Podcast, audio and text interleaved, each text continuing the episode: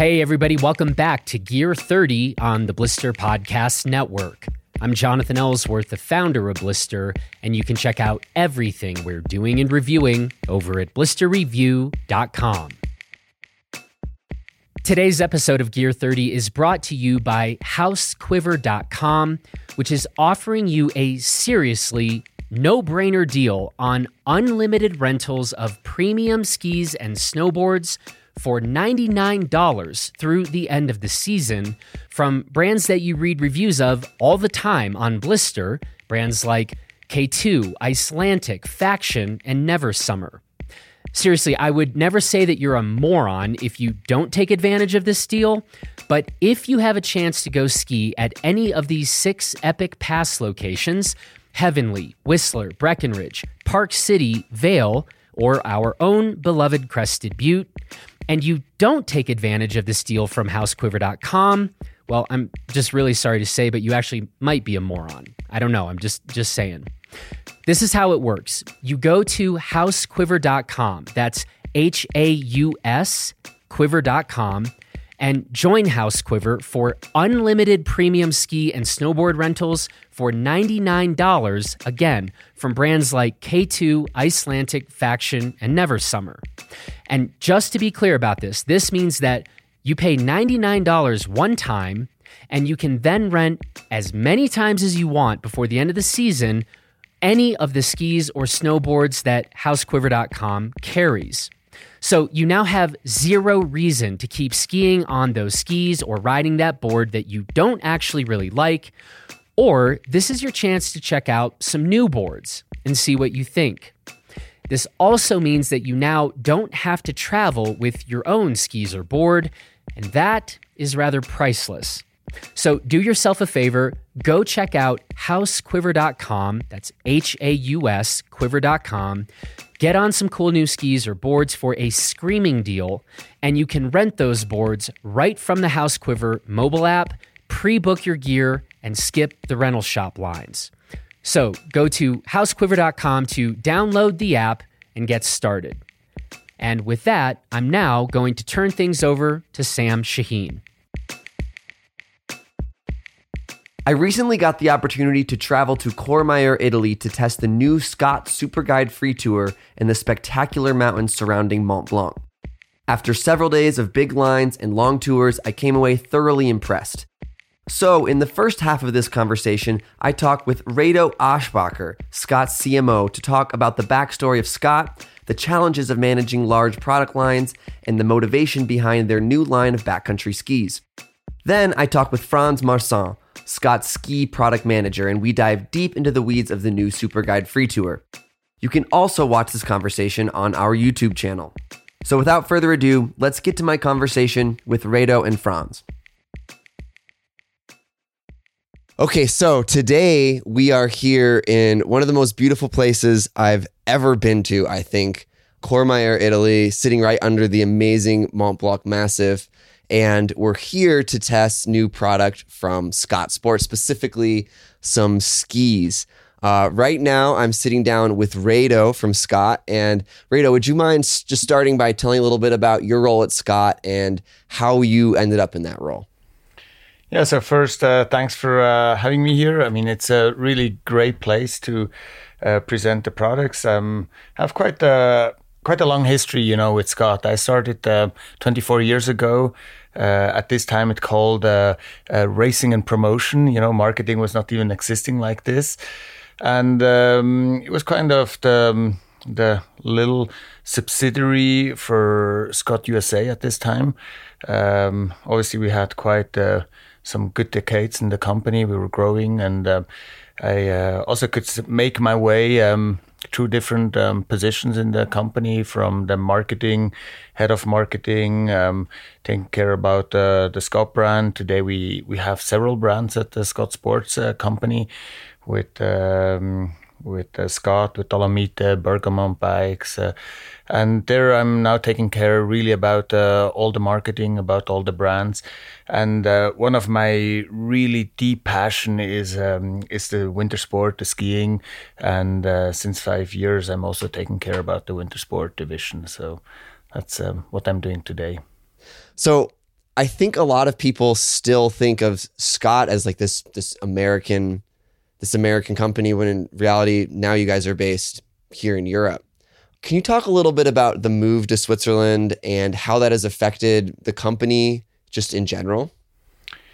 You know, we, we obviously we, we have really strong roots in the U.S. and I mean we really want to stick to them too. I mean we we we have a over six year history of the brand and um, started with all um, products like Paul's goggles in the US. And the US is still for us one of our key markets. And we have uh, still quite a lot of employees also in, sitting in our uh, office in uh, Salt Lake um, and also contributing a lot to the brand. So we we see Scott today more as an international company. We also don't start to communicate that we are a Swiss or European company. I think we have um, uh, over 20 different nationalities working at Scott. So this gives us also kind of this um, international uh, flavor into the brand, and I think that's also how we look today at the brand.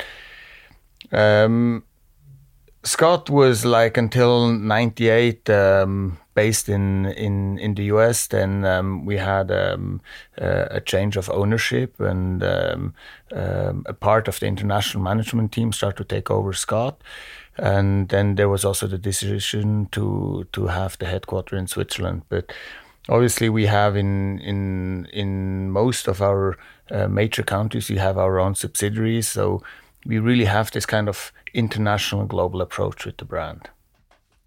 So the new line that we're here to test out is pretty expansive. You know, boots, skis, packs, apparel, goggles, seems to run kind of the gamut. And it seems nowadays that Scott pretty much makes everything that you could imagine in the outdoor industry. How has it been to navigate such uh, expansive an expansive product space that covers just about everything?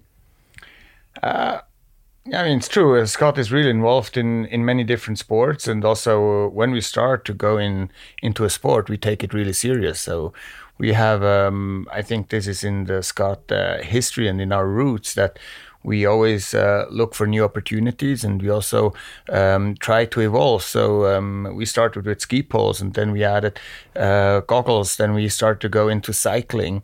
Um, obviously, we saw that um, today as just a brand focusing on one product group, I think it's um, becoming very difficult to survive in this uh, market environment.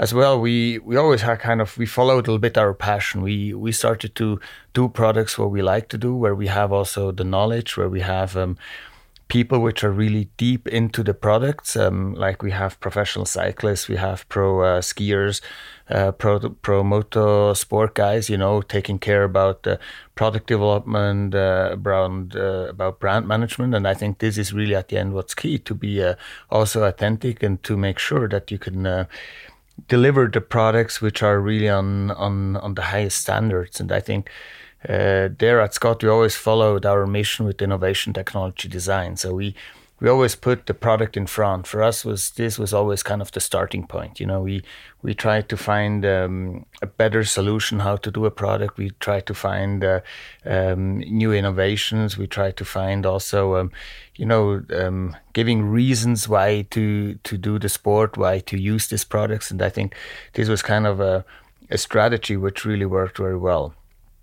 I think there's also another aspect, I think, which today is uh, quite important also to be business wise successfully. Um, with this um, product portfolio, we can cover the whole year round. We are not just only in winter sport or in, in summer sport. Um, we we are independent from seasonalities. We are independent from um, geographically. I mean, with with uh, running shoes, with uh, cycling, you can go also to countries which don't have mountains. Um, so I think this is also for sure a reason which helped us a lot to grow the company in the past uh, two decades. Yeah, I mean it's it's fascinating to me just how expansive every the, the brand is. I mean, my the first road bike I ever owned was a Scott road bike, and I now using Scott skis to traverse glaciers and wearing Scott eyewear to protect my eyes and all these things. Um, I think there are very few companies out there doing as much as you guys are um, in terms of breadth of equipment. Do you see that? I mean, you I think you kind of touched on this, but do you see that more as a business strategy decision or is it is it more like you want to have a hand in all of these different things that you guys love to do? I would say it's a little bit of both. I mean, uh, to to stay in business, you always need to have a business strategy, obviously. On the other hand, I have to say there's a, a lot of today's brand structure and strategy is based on on our CEO's vision. Uh, Beat Zaugg, he's a he's involved with the company for over 30 years, and he was really driving kind of this. Um, uh, strategy to to start um, new products, to start new sports, to to always go further. I mean, he is such a passionate person, and and uh, uh, so much um, also personally involved into the sport. And I think for him, kind of the business is is uh, is not always his first thought. I think sometimes he's also really a risk taker and says, "Hey, guys, let's go for it." I mean, he really also motivates us all the time. You know, um, if there is um, if there are projects uh, which are which are super innovative but really also risky, he he never minds that we go forward, that we explore, that we um, um, also try to find uh, new solutions in products. And I think this became really to a to a company culture. Yeah. And helps to drive us also forward. And I think it's not that we feel we we can do everything. I think um, there we we always stick clearly to sports with uh, cycling, with uh, winter sports, skiing, um, running, and motorcycle, where we have really our roots, where we also have uh, a deep knowledge. We for us, it was never a question to go into, let's say, for example, golf or something we we which was a trend or or or sometimes a demand, but we don't have kind of a passion or we don't have really an under deep understanding of the sport. So there we have really kind of clearly also our limits where we want to go with the brand. So it seems like the next logical step or the next logical product for you guys to make, in my eyes at least, are um, ski touring bindings. Are we ever going to see a Scott ski touring binding? Uh, yeah, it's an interesting one. You know, we it's actually something we we looked quite uh, deeply into it. I mean, we we look always for new opportunities. On the other side, we we also try to be quite realistic. You know, what can we do? What we can really bring something new to the market. I mean, it would be kind of easy to take an existing binding and rebrand this, but this is not at all the Scott strategy. So just to just to do a product to do a product, I think there we don't really see um, um, the strategy and the sense also for Scott. So. Um, of course, we like to have complete product portfolios, but so far there is no um, real strategy in this direction. So, at least you know you won't see it this year, and you won't see it next year. Okay. Okay. So that, that's interesting. That kind of is a little bit illuminating of the way you guys see the binding market because um, I think there's kind of two main things going on in bindings right now. Obviously, there's, you know, these charging Salomon Shift, Marker Tecton, Fritschi Tecton, rather, this new Duke PT from Marker next year. There's, you know, that category. And then there's the pin category. And so it seems like from your guys' perspective that that pin category is more or less saturated or or perfected. Would you say that? I mean, for sure, we believe into this um, pin binding market. I think we see there um, really that this evolved a lot in the past five years, and it made it more accessible for um, consumers, also for a broader consumer base. Um, for example, with the Fritschi Tecton adding some uh, safety into it, I think that's something we really like to see because this makes also uh, pin bindings more accessible for for a broader audience. Um, what you also see is kind of a you need you need a lot of know-how to do bindings. I think you need a lot of. Uh, it's a very technical product. Uh, there's a lot of testing. Uh, there's a lot of certifications needed. So we're also there a little bit realistic, you know, about you know what can we do, and also um, is there something we could do better than the others? And I think there today we clearly prefer to focus on those products which we have.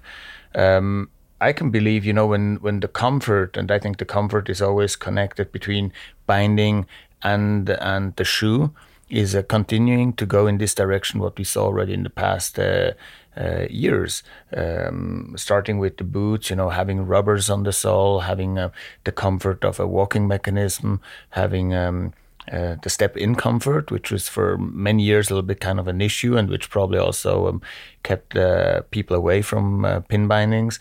I mean, when we see there still kind of an evolution, I believe the pin binding market can still growing also in the future, and generally this comes also with the trend that people want to have the option to to walk sometimes, to have the option to do uh, kind of ski touring, to do skimo, to you know all these different varieties what we see today in in uh, in the touring um, segment, and I think this is uh, for us still a segment we believe also can grow in the future. Yeah, I mean, I really appreciate that outlook because I feel like a lot of companies are going into these various segments just to have that complete product portfolio rather than really adding something to the market. I mean, there are a lot of pin bindings out there that are basically essentially the same as their as their neighbor.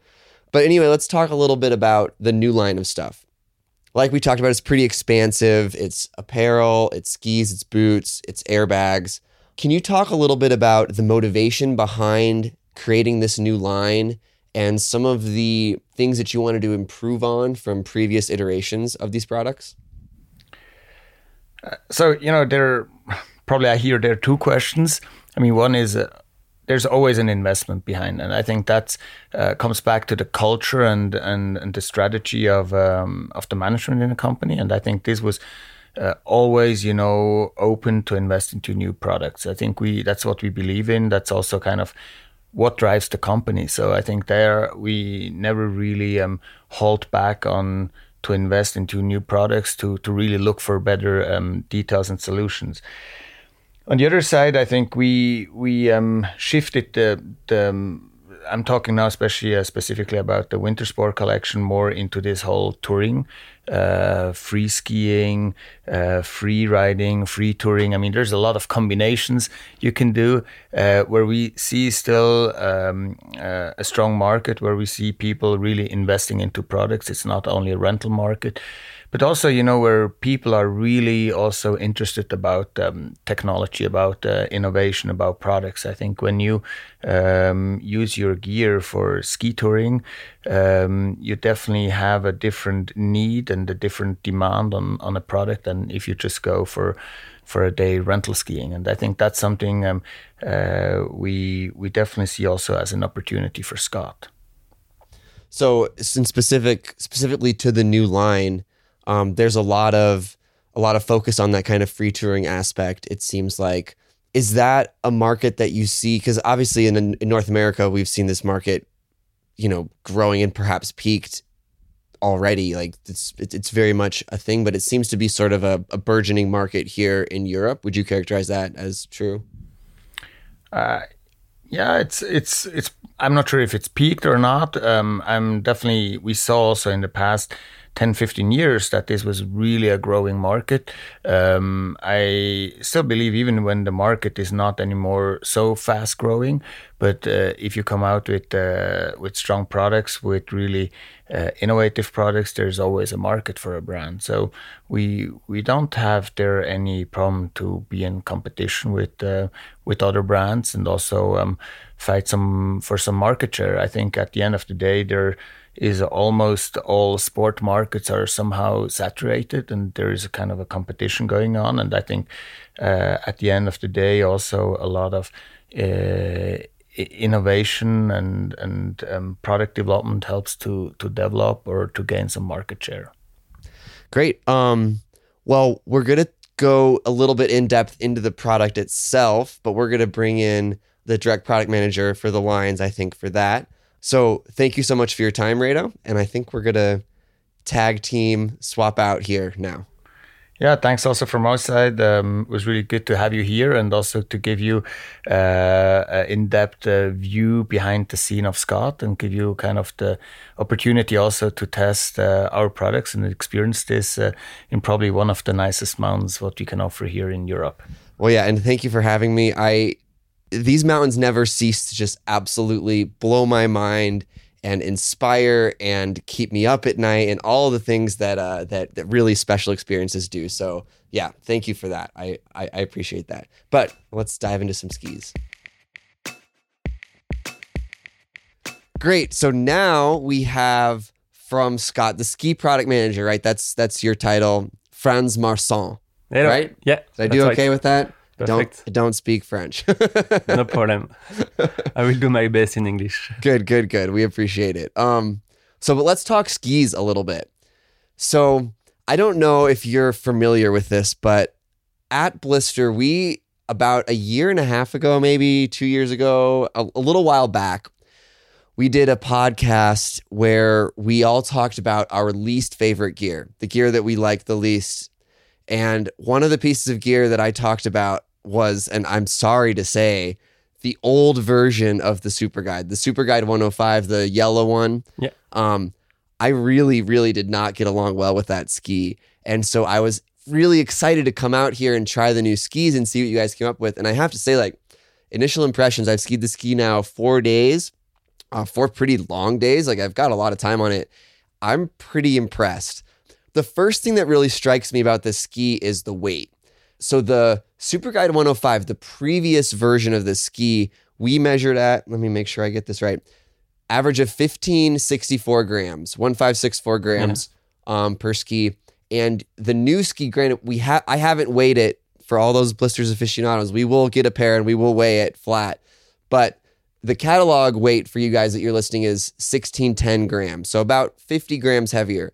Can you talk a little bit about the motivation behind adding a little bit of weight to it and where that weight was actually added in, in, in the ski or how that weight was added into the ski? Okay, so when we start with developing these new skis, uh, we get feedbacks from athletes, from uh, Press Magazine, and also the user uh, that are using the ski. And um, one thing that was missing a bit in that ski, it was a bit of length. So also the the length change. So that's one also one reason that the, the weight change. Right. So it went from the old one was 183, right? Yeah. And the new long length is 185. Exactly. Correct. Yeah. Yeah, so we adjust the dimension of the ski. So that's one reason that the ski is uh, not lighter or a bit heavier, but also a lot of different elements change into the ski. But uh, we were not like focusing of going more uh, a lot lighter than the previous version. Our goal was really like um, you have felt that during that day in Courmayeur that we have committed uh, athletes and guides and want they really want something that perform. So the weight was not the the main target of this new development. Uh, so we we define the shape, we define the material, but we were not like okay, we need to dis- to do something lighter than the previous one. We need something that perform well, and we were not like focusing on the weight of the ski, but much more on the performance. Excellent. So, um, it strikes me just when you see the ski, the first thing that you see, there's a big difference in the in the way that the ski looks. The old ski had this this like large kind of elliptical shape on the top and a kind of narrow side cut, and the the the current ski, the the, the new um free, it's called the free tour. Exactly, yeah. The new free tour feels much more like a traditional sandwich construction. You know, it's a full height sidewall, the whole length, and there's Yeah. much less of this elliptical shape. Um, how did you guys make make that decision to move sort of away from that kind of unique construction that you used to have into the more traditional construction of the ski now? Yeah, so the goal with um, for sure we there is benefits with this elliptical uh, construction in terms of weight reduction and uh, swing weight a little bit, but uh, you are decreasing the sidewall uh, height of the of the ski, and sometimes and um, you are losing a bit of control or power or transmission with a with a lower sidewall. So with this new generation, we want to really focus at uh, the ski perform well in hard snow. Uh, that's ski designated for uh, alpine skiing, steep couloir also, and uh, we need a perfect uh, power transmission into the, the edges. So we were like, okay, we need to increase the sidewall. So let's reduce uh, the elliptical uh, volume of the ski. I, I think it's a the, the ski looks like uh, more um, stable at the same time, and with a um, with still a little bit of elliptical on the side, but less than before. Yeah. So the focus was really into the performance of the ski, and, and the design should give this uh, precision to the ski with a higher sidewall. Yeah. It's really interesting. So I, I got to ski the ski a few days before talking to anyone at Scott or getting a product rundown or anything. I just picked the ski up and we went to go Yeah. ski some big mountains in Switzerland, a few valleys over. And uh, so the first thing is this: the pair of skis that I got was mounted with marker kingpins, which is a pretty a pretty burly touring binding. But I was kind of shocked when I found out the weight you guys are claiming that 1610 weight because the ski feels heavier to me. And that's that's a compliment. Yeah. It, it- the ski feels. I mean, I b- b- before we got here in Courmayeur, I was guessing about seventeen hundred grams in my head. Yeah. It felt like about seventeen hundred. It's because the suspension of the ski is really impressive, and that's something that we don't really have often in the touring world. Like usually, Yeah. a lightweight ski ski is pretty light, and a heavy ski ski is better, and Yeah. a ski's heavy. How did you guys approach the suspension of the ski? to to create what I think is a pretty big leap from the old version that didn't feel heavy at all. Yeah, You know, definitely there was a lot of feedback and it was it was nervous feeling and things like that to this new ski that really does ski pretty pretty heavy for its for its weight for its weight. Yeah, so um, like we change really the wood core, and uh, for me that's really the motor of the ski.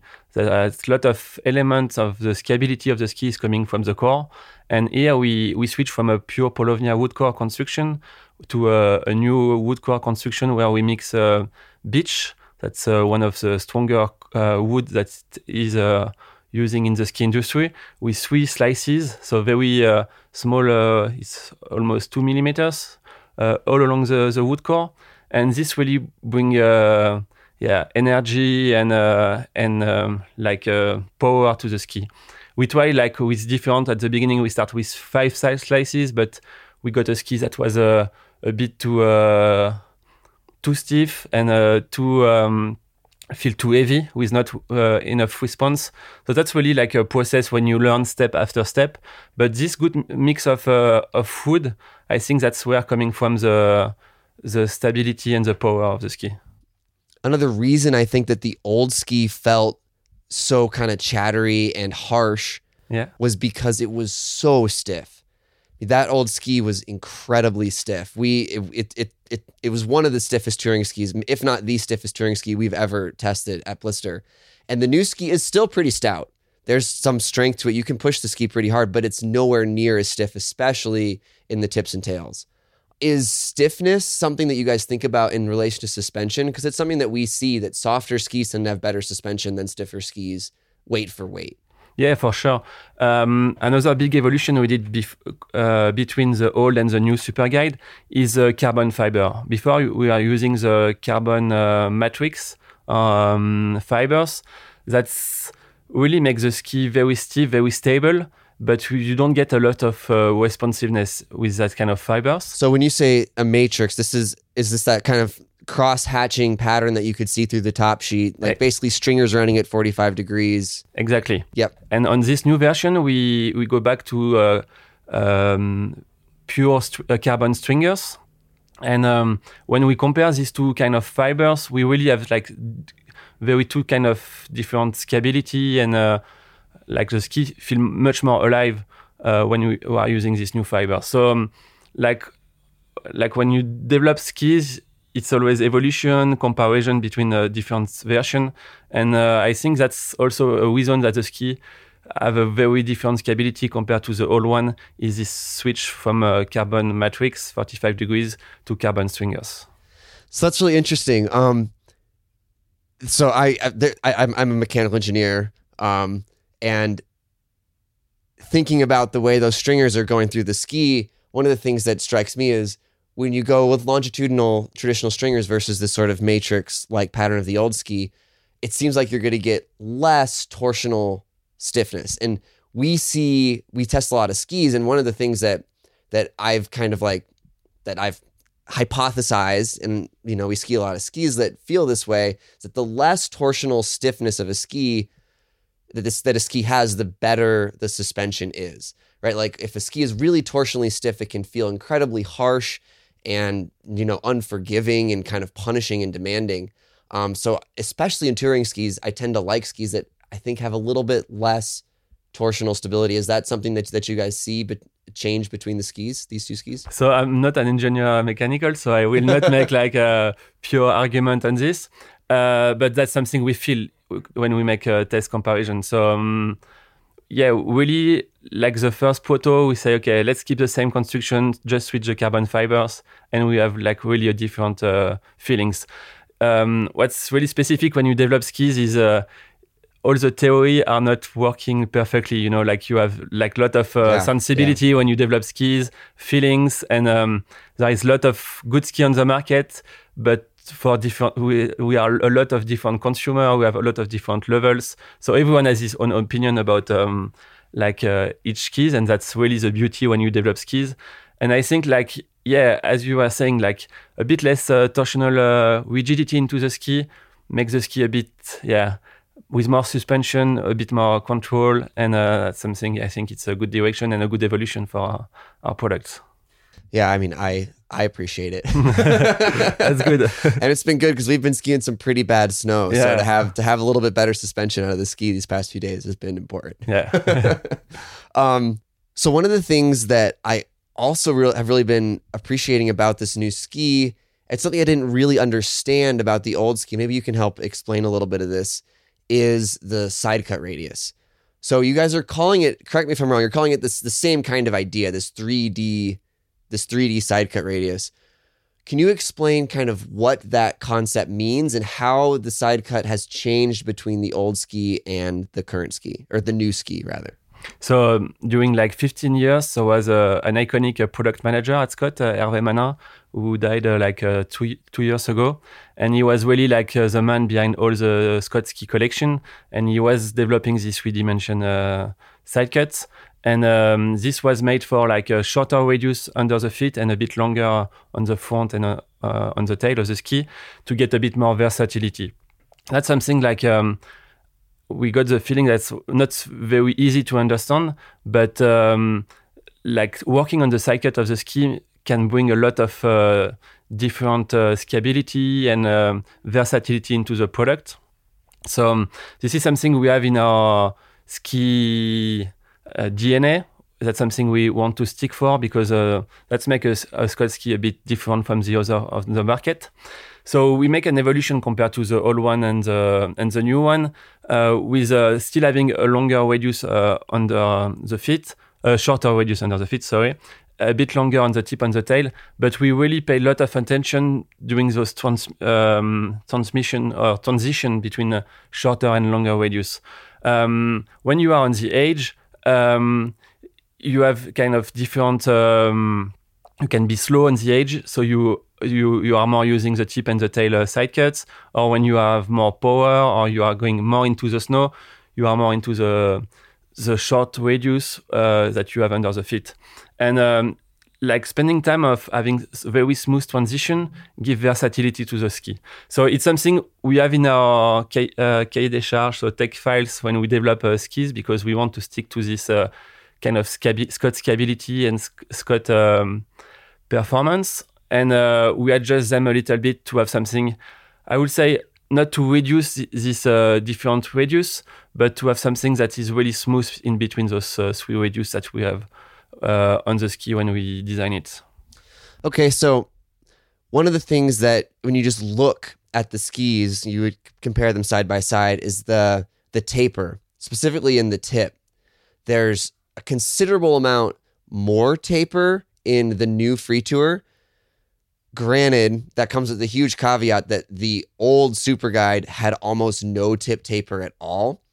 Um, do you do you see the the the tip shape and the tip taper along with the the tail shape as are are those things that, you design in concert with the side cut of the ski or do those things kind of end up independent and and and mesh together in a different way Yeah, so um, with the 105 underfoot, you are more targeting to ski in powder. So the taper is really helping helping you to be able to bring your ski in the direction you want. If you have a very less taper, like the tip is kind of heavy on the snow, you have big pressure, and it's like uh, not so easy to uh, to have good maneuverability of your ski.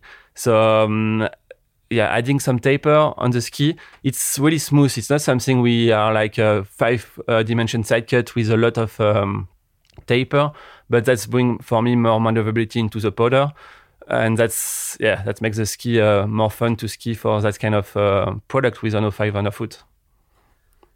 Yeah, I mean, in the old ski, the lack of taper really was kind of a challenge a lot of times. One of the things that we see, especially in a ski that had a traditional mount point and that was relatively long in a over 180 length, you have a lot of torque out there when like something hits the edge way out in front of your binding, right? So the ski had like this kind of tendency to hook up a little bit right? Like if, if if you hit like a patch of snow out there or whatever, like that that tip really wanted to engage because it didn't have any taper. And the new ski feels a lot more comfortable in funky variable snow, which we've skied a lot of in the past few days. Um, so I, I I do think that that is a that's that's an overall improvement.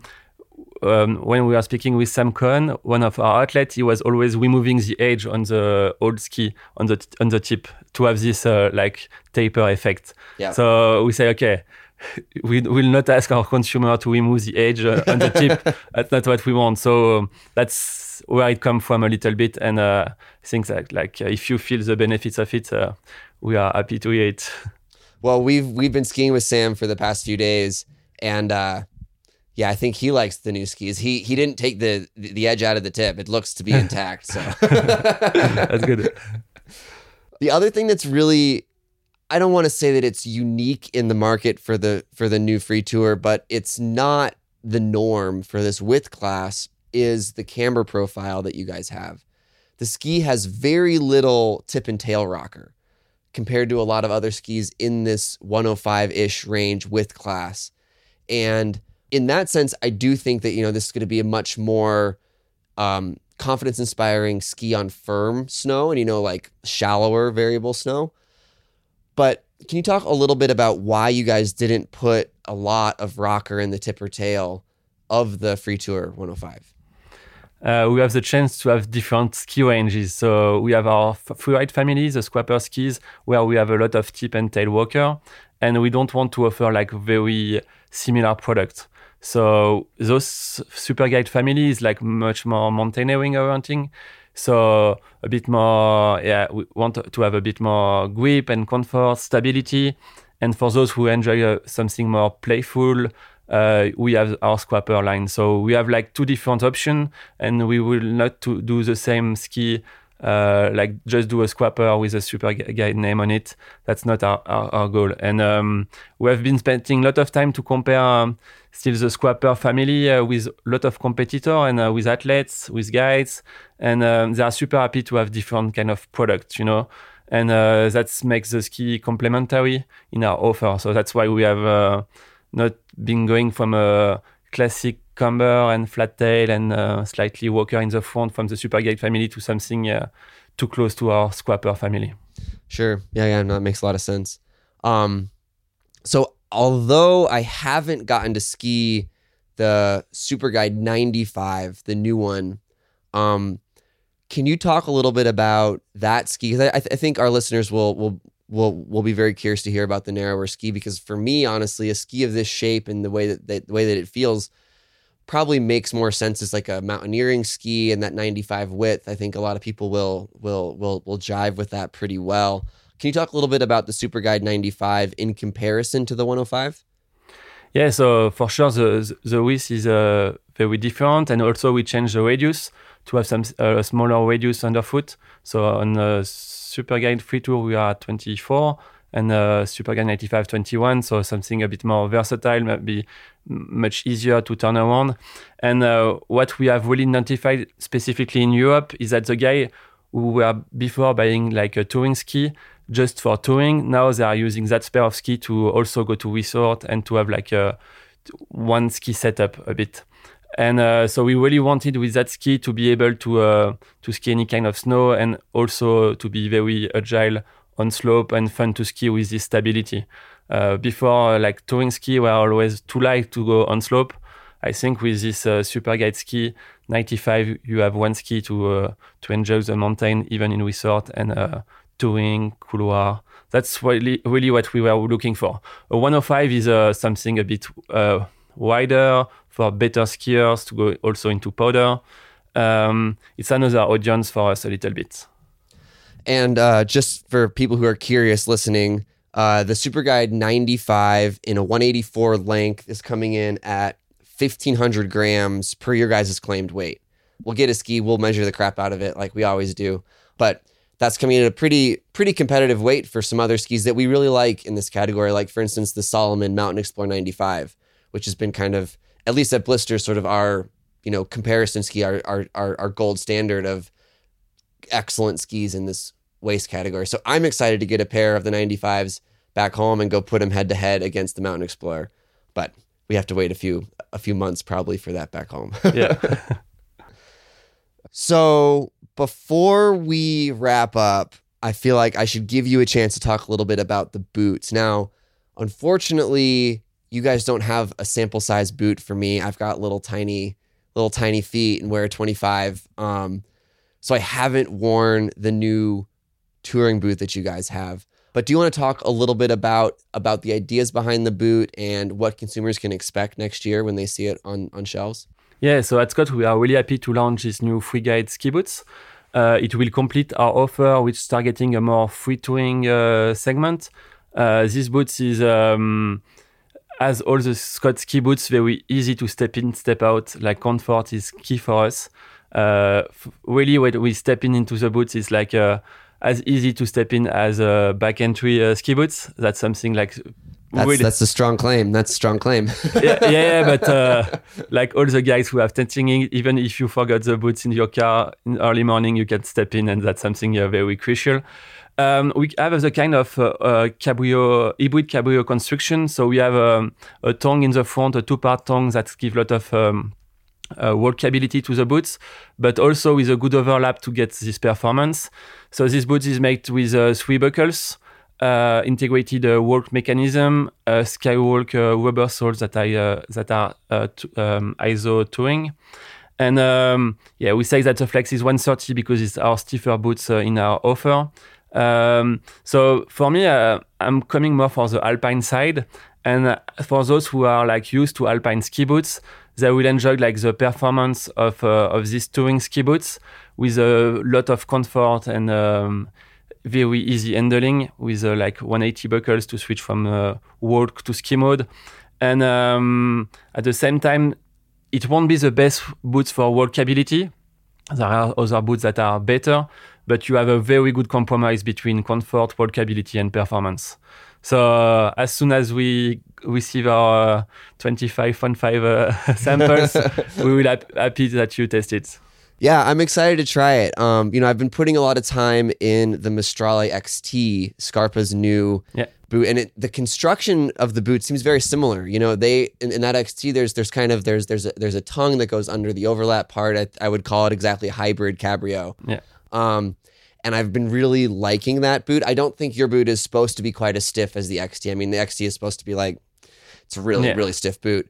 Um, but yeah, I'm, I'm excited because I've really liked the way that XT feels. There's definitely some of that, like some of that plush suspension that you get out of a two piece boot, um, with with all the weight and the walkability and all those things of of, of, of a good touring boot. So, um, yeah, we're we're excited to to try it out. Um, it talking to some of the other people who have been here in Courmayeur skiing, I know they've they've they've quite enjoyed it. Um, for people who might be kind of planning out their next ski touring boot purchase, can you talk a little bit about the fit of the boot? Um, like what's what's the last width and and some some some fit considerations?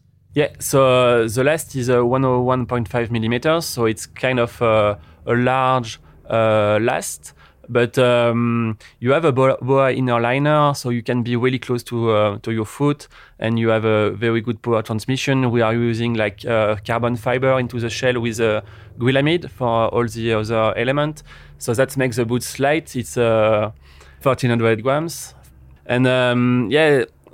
Sorry, I'm lost. no, no, no. You're fine. For for those of you listening to the podcast who maybe can't see out the window here, we're sitting right at the base of Mont Blanc, and there's a, a helipad just just outside the window here. So a helicopter just came through. In case you're wondering what that what that sound might might have been.